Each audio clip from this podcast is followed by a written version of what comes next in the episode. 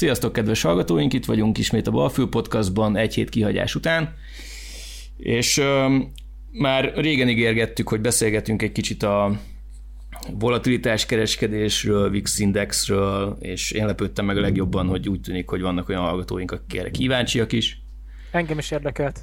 Igen, tudom, téged is érdekelt, úgyhogy eljött a nap nem is tudom, hogy honnan kéne indítanunk. Erről a VIX Indexről talán, talán így nagyjából mindenki hallott, ez egy ilyen nagyjából mainstream fogalom, úgy szokták hívni, hogy félelemindex, meg van egy csomó ilyen hangzatos megnevezése, amikor éppen belekerül a hírekbe. De mi is ez, meg mire jó? A volatilitás az ugye egy, egy, egy bizonyos mennyiségnek a változékonyságát mutatja. Ez így, nem tudom, ez egy statisztikai fogalom gyakorlatilag, vagy matematikai fogalom.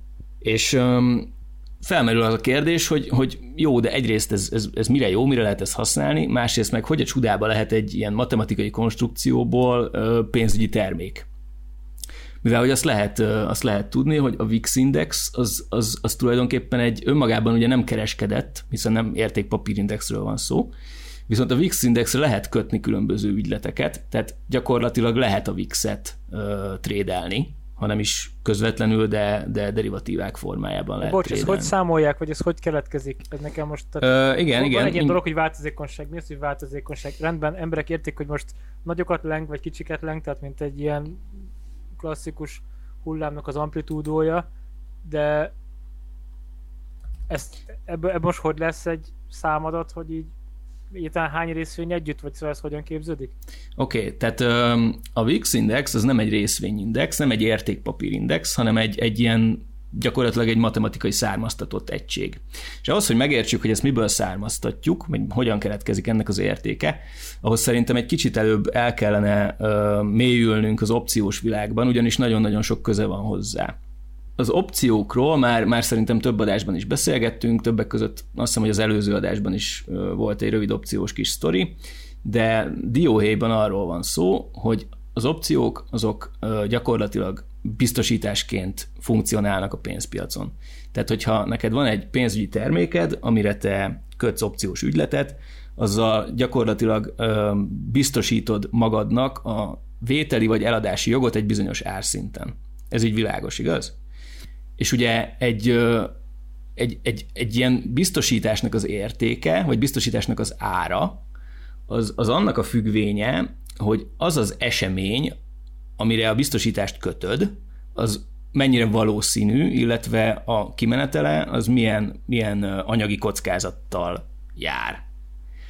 Na most um, itt jön a képbe az a fogalom, hogy implicit volatilitás, vagy implikált volatilitás, ami gyakorlatilag az az érték, amit a piac előre vetít, hogy mennyire kell bebiztosítani mondjuk egy bizonyos kimenetelt.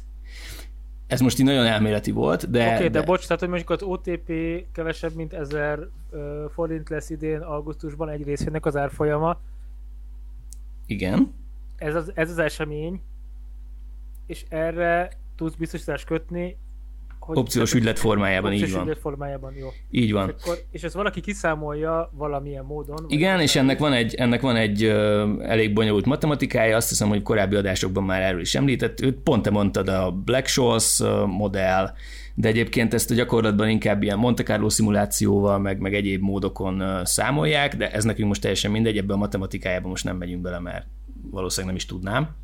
Tehát van egy esemény, 1000 forint alatt lesz, 1000, pont 1000 forint az részfolyam idén augusztusban, és akkor ennek a biztosítás összege annyi, hogy matek, és kijön, hogy akkor 14 dollár. Ö, igen. És um, ugye azért nagyon-nagyon nehéz ezeket az eseményeket, vagyis inkább az eseményekre kötött biztosításokat árazni, mert maga a biztosítás az egy olyan pénzügyi termék, aminek az értéke az függ attól, hogy aki megvásárolja, annak milyen a kockázattűrő képessége, vagy milyen a kockázat, kockázathoz való viszonya. Tehát, hogyha ha én egy olyan befektető vagyok, aki, aki alapvetően kockázatkerülő, akkor nekem valószínűleg többet fog érni egy olyan ügylet, amivel én biztosítani tudom a portfóliómat, mint egy olyan valakinek, aki sokkal inkább hajlamos akár hosszabb ideig tűrni veszteséget, vagy nagyobb veszteséget is képes elszenvedni.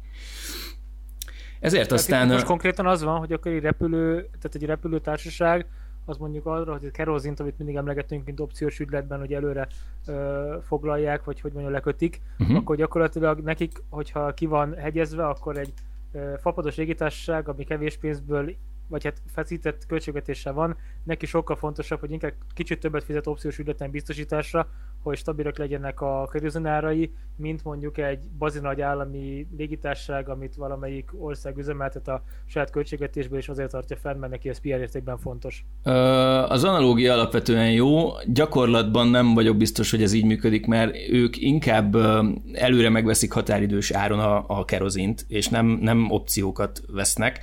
Az opció ugye alapvetően inkább egy, egy biztosítás ö, arra, Hogy... hogy... Ez értek, csak tehát így, mint analógia szempontjából akartam. Igen, az analógia az tökéletes, persze.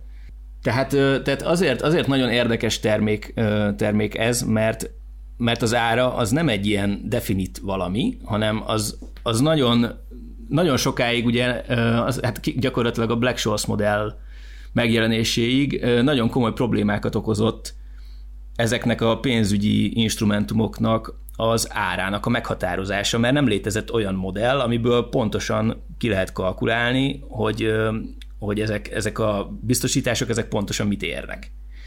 És emögött az volt a probléma, hogy, hogy, hogy gyakorlatilag más jelent neked, mert más, más, mást ér egy ilyen biztosítás neked, meg nekem. Igen, de, de ezt tehát ki döntötte, hogy tehát itt egy árat bedobott valaki, hogy így ennyiért adom, hogy akkor biztosítok, vagy én mondtam azt, hogy fizetek ezért 1000 vagy 14 dollárt, és akkor vagy elfogadták, vagy nem. Ez hogy történt meg? Kik között köthetett az üzlet akkor? Most a régmúltban, hogy, hogy történt, azt nem tudom, de, de azt tudom elképzelni, hogy ez egy ilyen gyakorlatilag OTC ügyletként két teljesen random fél között meg tudott köttetni olyan formában, hogy Pistike azt mondta, hogy figyelj, hogyha az OTP átlépi a 10.000 forintot január 3-án, akkor én a különbözetet azt állom neked, vagy nem tudom. Tehát, hogy valami ilyesmit tudok elképzelni. Uh, nyilván Tehát ez, ez a klasszikus telefonálgatós brókeres világ még. Abszolút, igen. Aztán nyilván, nyilván ö, a modern pénzpiacokon ezek már szabványosított ügyletek. Tehát most már a opcióknak van saját tikkere, stb. stb. Vannak külön opciós tőzsdék, például a Chicagói, aki egyébként számolja a VIX-et, de majd eljutunk ide is a történetben. Gyakorlatilag az opciónál az az érték, amit kifizetsz, az attól függ, hogy a piac az milyen, milyen bizonytalanságot áraz bele az opcióba. Tehát, hogyha van egy olyan, van két külön értékpapírod, az egyik az mondjuk az Apple, amiről mindenki tudja, hogy egy hatalmas cég, mindenki tudja, hogy stabil cashflow termel, mindenki tudja, hogy nagy valószínűséggel nincsenek nagy kilengések az árfolyamában. Teljesen máshogy ö, köttetnek rá az opciós ügyletek, vagy más áron, mint egy olyan cég esetében, aminek össze-vissza pattog az árfolyama, mert mondjuk egy kis biotech cég, és, és gyakorlatilag az egész cég fennmaradása azon múlik, hogy, hogy most elfogadtatnak egy, átmegy az approve egy, egy gyógyszer, vagy, vagy nem. És ugye a piac az sokkal drágábban fog biztosítani egy, egy utóbbi típusú értékpapírt, mint mondjuk egy Apple-t. És, és az is megjelenik ebben a sztoriban, hogy akkor, amikor a piac arra számít, hogy mondjuk kijön egy gyors jelentés, vagy valamilyen olyan hírre számít, ami nagyon meg tudja mozgatni egy, egy dolognak az árfolyamát, olyankor is uh, nyilván megdrágulnak a biztosítások, hiszen uh, megjelenik egy olyan piaci kockázat, amit a befektetők igyekeznek lefedezni. és ez azzal hogyha jár. termékekben gondolkozunk, akkor egy bitcoin, ami rohadt sokat mozog, és a fel se tudja, hogy történik, az egy nagyon volatilis és nagyon sok dolog mozgatja, ami mondjuk ezzel szemben egy, ö, egy ilyen nagyon-nagyon uncsi, ö, 30 éve működő, valami stabil, nem tudom, szénbánya, valahol Észak-Alaszkában, az viszonylag stabil árfolyamon mozog ehhez képest, az erre való opciók is viszonylag stabilak, ehhez képest egy bitcoinra kötött meg nagyon-nagyon lengene. Így van, igen, igen. Tehát abszolút attól függ, hogy milyen az a pénzügyi instrumentum, amit te biztosítasz, és milyen, milyen, milyen esemény várható a piacon. És, és innen eljutottunk odáig, hogy gyakorlatilag ezt a, ezt a kockázatot, amit a piac előrevetítve áraz, ez gyakorlatilag az opciók ára. egy kockázatot árazol be, egy várható kockázatot árazol be. Azt árazott be, hogy nem tudod, hogy mi fog történni. És nyilván olyankor drágulnak az opciók, amikor többen akarnak biztosítást kötni, azért, mert bizonytalanság van a piacon. És innen jutottunk el oda, hogy, hogy a VIX Index az gyakorlatilag azt méri, borzasztó egyszerűen, hogy az S&P 500 Index 30 napos opcióinak mi a beárazott volatilitása. Tehát milyen, milyen kilengésre számít a piac 30 napos időtávon az S&P 500-ban. Gyakorlatilag ez a VIX. Uh-huh. Tehát S&P 500 részvények az alapja, és nem más. Így van. Az S&P 500 index az alapja egészen pontosan. Egyébként a Chicago opciós bőrze számolja már sok éve, és mint, mint ilyen, ez egy, ez egy nagyon érdekes index, ugyanis van egy ilyen historikus átlaga, ami ilyen 20 körül van, és oda általában egy vissza szokott korrigálni. Tehát nyilván a, a, a piac az úgy működik, hogy amikor van egy nagy sok, akkor hirtelen mindenki elkezd opciót vásárolni, mivel hogy biztosítani akarja a kint lévő pozícióját, vagy meglévő pozícióját, ami ugye azzal jár, hogy az opciókba árazott implied volatility az megnő. És, és ez jelenik meg gyakorlatilag a VIX indexben. Vagy ez képeződik le a VIX indexben. Tehát, hogyha megnézzük, ha megnézzük, hogy, hogy mi történt itt, akkor gyakorlatilag egy, egy ilyen matematikai konstrukciót sikerült értékpapírosítani. Hiszen, hiszen azt nem mondhatjuk el, hogy a piaci félelmet lehet vásárolni, amikor te mondjuk, mit tudom én, a VIX indexre kötsz egy ügyletet. De mégiscsak valamilyen áttételes értelemben arról van szó, hogy hogy a piaci félelem az abban nyilvánul meg, hogy az emberek biztosítást vásárolnak a pozícióikra, és ebből származtatunk egy, egy terméket. Tehát igazából a VIX az egy hiába képzetes valami, mégiscsak egy, egy, egy értéket reprezentál, amit, amit valamilyen módon ugye ki lehet pénzben fejezni. És, és ezért tök érdekes ez.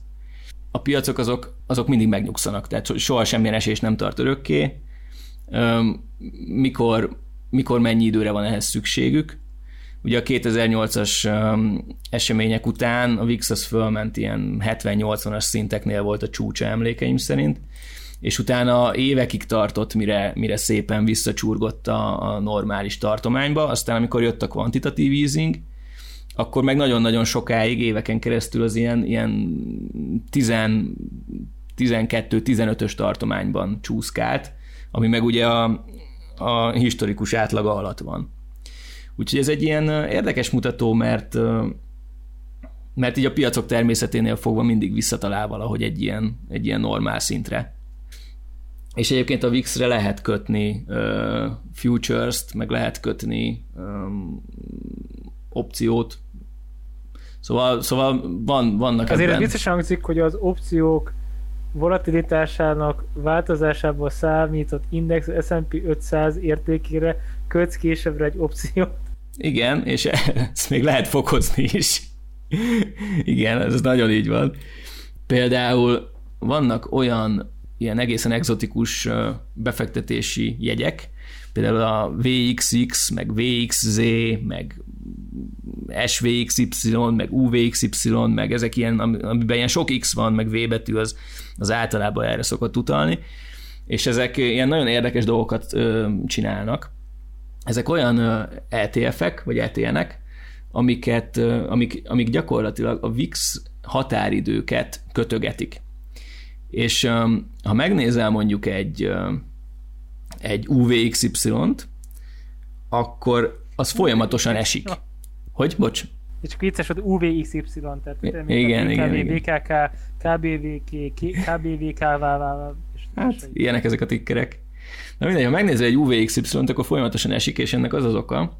Öm, beszéltünk, beszéltünk már határidős piacokról, legutóbb azt hiszem, hogy az olaj az olajcéges adásban, és ott előjött, előjöttek talán olyan fogalmak, hogy contango, meg backwardation, amiknek az a lényege, most itt dióhéjban összefoglalva, hogy a határidős piacon, ugye amikor te egy bizonyos határidőre veszel meg valamit, akkor minél hosszabb határidőről van szó, annál nagyobb bizonytalanság van általában beleárazva abba az adott termékbe. Mondjuk egy árucikk esetén ebbe a határidős árba megjelenik az is, hogy azt a árucikket addig esetleg raktározni kell, stb. stb. És ezért van az, hogy általában a hosszabb határidőkre szóló kontraktusok azok drágábbak szoktak lenni a rövidebb határidőkre szóló kontraktusnál. Um, tehát, hogyha te megveszel, mit tudom én, most egy júliusi kőolajat, akkor az jó eséllyel olcsóbb lesz, mint a szeptemberi kőolaj.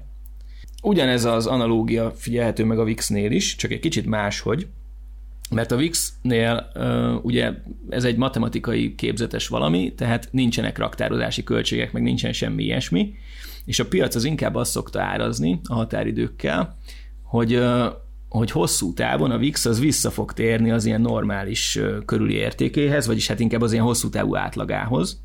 Uh-huh. Tehát nagyon hosszú távon, mondjuk 5 éves távlatban arra tippelnek, hogy 20 lesz. Igen, mondjuk. Ez, és, ez, ez, ez a common sense. Ez a common sense mondjuk pontosan, és, és azért nagyon érdekes ez, mert hogyha a VIX mondjuk hirtelen megugrik, mert van egy félelem a piacon, akkor ugye a, a határidők azok azt fogják árazni, hogy oké, okay, most van egy hatalmas nagy peak, tehát a, a, a rövid határidők azok megdrágulnak, viszont a hosszú határidők azok olcsóbbak lesznek, mint a rövid határidők. Ezt hívjuk ugye backwardationnek. És, és amikor, amikor backwardationben van a, a VIX, olyankor emelkedik például az UVXY. Mert az UVXY az azt csinálja, hogy eladja a rövid határidőt, és megveszi a hosszút. Ez, ez egy sokkal ritkább szenárió, és ez az oka például annak, hogy az UVXY az gyakorlatilag folyamatosan esik. Kivéve olyankor, amikor a VIX nő. Viszont amikor a VIX a historikus átlaga alatt van, és a hosszú távú határidők azok drágábbak a rövid távúaknál, olyankor mondjuk az SVXY az folyamatosan emelkedik. És ezt például meg lehet nézni, és nagyon ö, érdekes ö, sztorik ö, történtek ö, már így a, a történelem során ezzel kapcsolatban, ugyanis voltak befektetők, akik megnézték például az SVXY csártyát 2008 után, és azt mondták, hogy hát ennél tuti biznisz nincs, mivel hogy egy olyan dolgot veszek meg, ami az idő 90%-ában emelkedik, és nagyon ritkán fordul elő, ilyen peak-szerűen, amikor, amikor zuhan. Igen ám, csak hogy mivel hogy az SVXY-nak ilyen a konstrukciója, amit az előbb elmeséltem, elő tud állni olyan szituáció, hogy a rövid határidő meg a hosszú határidő között elképesztően nagy különbség alakul ki. És ez megtörtént, 2018 februárjában volt egy hatalmas nagy peak a VIX-ben, amikor egy napon belül 100%-ot emelkedett. Ja, VIX. De az SVXY meg ennek köszönhetően elveszítette az értékének a 90%-át. Igen, ezt akartam mondani, hogy ott nem 100%-es is van, hanem így van, igen, kon- igen, konkrétan igen. 600 dollár körül esett 50 dollár körül. Így van, pontosan így van. És gondoljatok bele, hogy mennyi befektető megégethette magát csak azért, mert igazából nem tudta azt, hogy mit vásárol. Mivel, hogy ez egy elég exotikus termék, nagyon sokan, nagyon sokan nem, nincsenek vele tisztában, hogy, hogy ennek bizony vannak olyan kockázatai, hogy amikor a rövid és hosszú határidők között olyan elképesztően nagy különbség alakul ki, ami mondjuk egy százszázalékos emelkedés következtében, vagy egy száznál is nagyobb emelkedés következtében a VIX-ben elő tud fordulni, olyankor bizony ezek a, ezek a eszközök, ezek, ezek igen nagy részét elveszítik az értéküknek, ami lehet, hogy 10 évente egyszer fordul elő, vagy 15 évente egyszer fordul elő, de akkor viszont le kell nyelni egy 90%-os bukót. És uh, volt például egy, uh, egy XIV nevű um, tickerű, bocsánat, um, hasonló uh, LTN, ami konkrétan a teljes értékét elveszítette, és ki is vezették 2018 februárja után. Szóval, um, szóval nagyon érdekes um, érdekesek ezek a, ezek a volatilitást követő befektetési jegyek.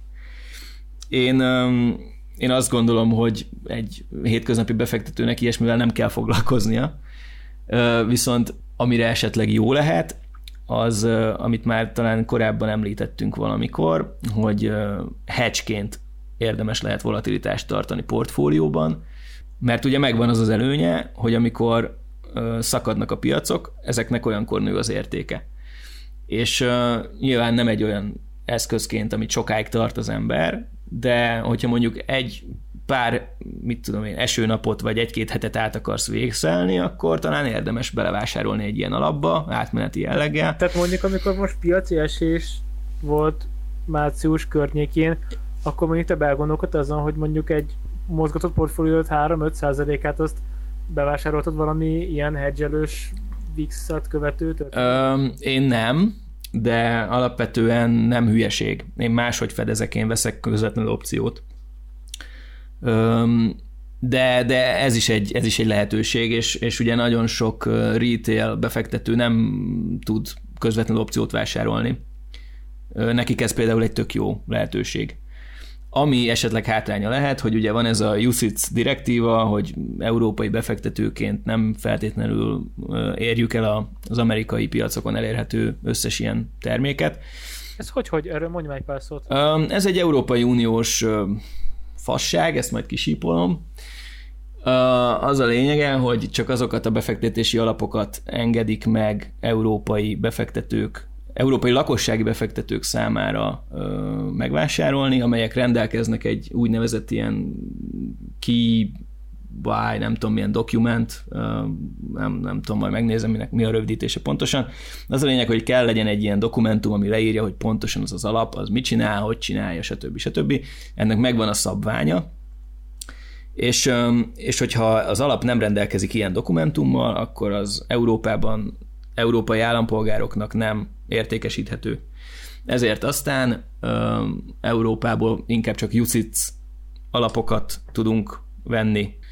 Ö, együtt lehet ezzel a dologgal élni, amúgy csak nagyon sok piaci terméket, ami mondjuk Amerikában tök népszerű, és megvan az oka, hogy miért, ahhoz mondjuk nem férsz hozzá. De ezeknek többnyire megvan az európai megfelelője, hogy pont a volatilitást követő termékeknek van európai megfelelője, azt most megmondom őszintén, hogy nem tudom ennek, ennek érdemes lenne utána nézni, de egyébként különböző módon egyébként ki lehet kerülni a UCITS-t, hogyha ha például opciót veszel egy amerikai ETF-re, és az opciót érvényesíted, akkor úgy hozzájutsz a, az olyan ETF-hez, amit amúgy nem tudnál megvásárolni. Tehát vannak ilyen, vannak ilyen kiskapuk. Tehát ez ilyen trükkös kikerülés. Igen, ez egy ilyen trükkös dolog. Um, na mindegy, ezt nem mondtam el a Eurostox 50-nek a volatilitását most is bejutottam, és ott megtaláltam a VS Tox 2X-el a végén, tehát létezik ilyen terv. Aha, igen, igen, igen, csak az az európai uh, indexre vonatkozik, tehát az nem, a, az, nem a, az nem az amerikai kalkulált VIX, az egy, van egy európai ilyen Eurostox igen. index, és igen. arra, arra kalkulálnak ilyet, igen. Valóban igen, van egy hát ilyen. az amerikai a nasdaq ezek szerint ez meg a Eurostoxra. Ja, ja, ja, ja. Na, szóval um, így működik ez a dolog és, és hogy tovább cifrázzuk, gyakorlatilag ezekre az ETN-ekre, amik követik a volatilitásból számított VIX-re kötött határidőket, azokra is lehet opciókat kötni. Várjál, ezt mondd újra, van az LTN. Tehát van az LTN, amire szintén tudsz opciózni, de az, tehát, hogy érted, tehát van egy, van egy S&P 500, amire kiírsz opciós ügyleteket, ezekből kiszámolják a VIX-et. Igen. A VIX-et követik, a VIX határidőt követik különböző ilyen LTN-ek, és azokra is tudsz opciózni. Igen. uh, ami esetleg... Értem, hogy, hogy ezt miért akar ezzel az ember egy többszörösen származtatott dologgal játszani. Azért mert van. Azért mert van. Mert, mert, mert mi most már olyanok vagyunk a pénzpiacon, hogy amit meg lehet csinálni, azt megcsinálunk, tudod? Aha, De a, persze a világon sem értelme. Ez a Big Short című filmben van az a kivaló jelenet, amikor a pókerasztal mellett állnak, és a én fogadok rá, hogy a Blackjack asztalon most nem tudom, neki nem lesz meg a 21 pont, vagy nem tudom micsoda, és akkor én fogadok arra, amit ő fogadott, és én fogadok arra a fogadásra, amit ő fogadta, hogy fogadta, és akkor ugye így magyaráznak a... És így keletkeznek a derivatívák, igen. Igen, a derivatívákról, tehát ez kicsit ehhez hasonló érzetű történet, hogy így... Hát ez pont ez, igen, hogy, igen. Hogy, hogy amikor nagyon sok ideig elmész, akkor itt állnak veled szemben, ha valahol valami menet közben megnyekken, akkor terhet... Ez az elképesztő, hogy állnak veled szemben, és én most poénból benyitok egy, egy option chain-t a UVXY-ra, és most ezt az adást, ezt 20-án vesszük föl, két nap múlva pénteken, mindig pénteken vannak a lejáratok, és um, itt azért elég szépen van gyakorlatilag bizonyos kötési árakon több ezer nyitott kontraktus van. És, és mozognak is az árak. Tehát ez, ez, ez, egy, ez egy kereskedett valami.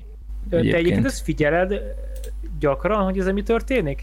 A VIX az, az egyik legfontosabb dolog, ami nekem kint van a figyelőlistámon. És te minden nap megnézed, hogy fejből tudod, hogy most a 19 és félnél vagyunk, akkor ez most hújt, nagy fordulat lesz, és nem, hát az, tehát, hogy e, ennek az a szépsége, hogy e, ebből az indexből például arra nem tudsz következtetni, hogy mekkora fordulat lesz, vagy hogy lesz-e fordulat. Um, tehát, tehát mit, mit mond neked a VIX Index, amikor te ezt nézegeted? A VIX Index önmagában azt mondja meg, hogy éppen mekkora a para. Tehát, hogy, hogy ez egy nagyon jó ilyen um, teljes áttekintést mutat meg arról, hogy a befektetők mennyire rohannak biztosítást vásárolni. Az S&P 500 tekintetében, igen. Ezt nem tudod elfelejteni, tehát ez nem reprezentálja a világ összes részvényét, hanem az Ö, 500, Így van, az S&P 500 tekintetében. Ami számít a mintának. Tehát így van, de hát mégiscsak az S&P 500 az egyik legnagyobb részvényindexünk, és, és ilyen szempontból azért mégiscsak egy nagyon fontos benchmark. Persze, de ez igazából az amerikai tőzsdéket valószínűleg sok jobban követi, mint egy svéd tőzsdét. Persze, mivel hogy igen, hogy ne. Egyébként tök érdekes ez is, hogy az S&P 500 az nem feltétlenül reprezentálja az amerikai gazdaságot túl jól, mert nagyon technológiai túlsúlyos. Tehát az S&P 500-ban azt hiszem, hogy a, van ez az öt nagy tech cég, ez a Facebook, Google, Apple, Amazon, Facebook. Netflix, Amazon, Google, igen. Öm, azt hiszem ezek ilyen 5%-os súlyokkal szerepelnek a, az SMP-be, és, és ugye a minden más, az meg a, az meg a többi. Szóval borzasztóan, borzasztóan fejnehéz ilyen tech cég szempontból az S&P 500. Egy Dow Jones az, az szerintem sokkal reprezentatívabb, hogyha tényleg az ilyen ipari vállalatokra, meg a tényleg termelő vállalatokra vagyunk kíváncsiak. Illetve, ha már belemegyünk ezekbe a... Hogy? Tehát a VIX alapján hozom mondjuk döntést, hogy mi a Nem, nem, nem, nem, Isten őrizén. A VIX alapján nem hozok döntést, a VIX-re ránézek, és az ad egy ilyen szentimentet. Tehát abból én látom azt, hogy mondjuk most mindenki be van szarva. És mennyire. Vagy jobban, vagy jobban, vagy jobban parázik, mint három hónapja. Így van, pontosan, igen, igen, igen. És egyébként most az is tökre beszédes, hogy ebben a pillanatban, hogy rögzítjük az adást, 28 a VIX. Tehát most a közepesen parás időszak van. Hát mondjuk azt, hogy annyira már nem parás időszak, amikor elkezdődött ez az óriási nagy koronapara, akkor egészen 80-ig felszaladt a VIX. Mit Azért az durva. Tehát azt szokták mondani, hogy, hogy a, amikor már ilyen 40 fölött vagyunk, akkor már fordulni szokott. Akkor onnan már nem nagyon szokott tovább emelkedni. Statisztikailag ez jön ki, de most ehhez képest simán elmentünk 85-ig. Úgyhogy itt volt para most, igen. Tehát ez, ez tényleg ezért, ezért hangzatos név ugyan, hogy most félelemindexnek hívjuk, de tényleg gyakorlatilag erről van szó. És, és olyan szempontból ilyen befektetési döntést nem alapozok a VIX-re, viszont egy ilyen döntés támogató szerepe azért van. Plusz ugye én, nekem azért hasznos a VIX, mert én opciózok elég sokat, és ugye az opcióknál elsődleges fontosságú az, hogy mekkora egy adott papírban az előre árazott volatilitás. Mert minél nagyobb az implicit volatilitás, annál nagyobb az opció ára. Ergo, ha mondjuk én egy kiírói oldalon vagyok, és szeretnék biztosítást árulni, akkor nekem az a jó, hogyha mindenki be van szarva, hiszen akkor drágábban fogom tudni eladni a biztosításomat. Tehát a volatilitásnak hatalmas nagy szerepe van ebből a szempontból és, és ezért fontos a VIX. De egyébként meg nekem konkrétan a figyelőlistámon három vagy négy dolog van kint egy, egy értékpapírnál, a neve, az ára, nyilván bidesk, aktuális változás, és az implied volatility. Tehát nekem ez ennyire fontos, hogy hogy, hogy az, az, az gyakorlatilag ott van minden egyes papír mellett, hogy mekkora az adott implicit volatilitás. Tehát neked ezt a broker céged megadja az implicit volatilitás értékét Persze, aha, ja, ja, ja, de nekem, tehát hogy én az Interactive Brokersnél vagyok, az Interactive Brokersnek van egy ilyen trading workstationje, és ott gyakorlatilag a utolsó centig testet tudod szapni a felületet, hogy te mit akarsz látni. Úgyhogy ezt én magamnak raktam ki, ez alapból nyilván nem volt kint ez a mutatószám, de, de nekem hasznos. Azt nem mondom, hogy ez egy átlagos befektetőnek, vagy minden befektetőnek hasznos lehet. Aki hosszú távon fektet be, annak ez gyakorlatilag semmi, semmi jelentősége nincsen. Neked, neked az opciós kereskedés miatt fontos? Az opció kereskedés miatt fontos, pontosan így van, semmi másokból. Tehát én, én, én itt látom azt, hogy mit tudom én, hogyha most, a, most az Apple-nek éppen 27% az IV-je, az nem túl nagy. De amikor két héttel ezelőtt azt hiszem 60 vagy 80 százalékon írtam ki rá opciót, akkor most gyakorlatilag hiába nem mozdult el az Apple, én már a volatilitás csökkenésén kerestem, mert egy sokkal drágább volatilitás környezetben adtam el a biztosítást. Érted? Uh-huh. Tehát, hogy itt, itt van a dolgoknak jelentősége. Jó, hát szerintem az eléggé ilyen tőzsde, és azon belül is opció, és azon belül is volatilitás specifikus adás volt. Abszolút. Reméljük, hogy azért a hallgatók nem riadnak meg mindentől, aki kibírt. Hát figyelj, ők kérték, egy részük kérte, igen. Srácok, köszi a kérést. Nekem érdekes volt abszolút, én nem vagyok az opciós ügyetekben, így képben nem is csinálok ilyeneket egyáltalán, egyébként nem is tervezik ilyeneket csinálni, de azért, mint látjátok, Misi jobban benne van a témában. legközelebb próbálunk majd valami kicsit könnyedebb témával jelentkezni, és akkor kövessetek minket, nem is tudom, Facebookon, podcast applikáción, amiben követtek, küldhettek ilyen üzenetet e-mailben, vagy bármelyik más fórumon, meg van egy nagyon-nagyon szuper Instagram oldal, ahova is nagyon jó artwork szokott készíteni, történik valami a piacon. Így van, szuper. Köszönjük szépen a mai figyelmet, reméljük, hogy nem riadtatok nagyon el, és ahogy Bandi mondta, jövő héten valószínűleg valami mainstreamebb vonalon jövünk majd. Sziasztok! Sziasztok!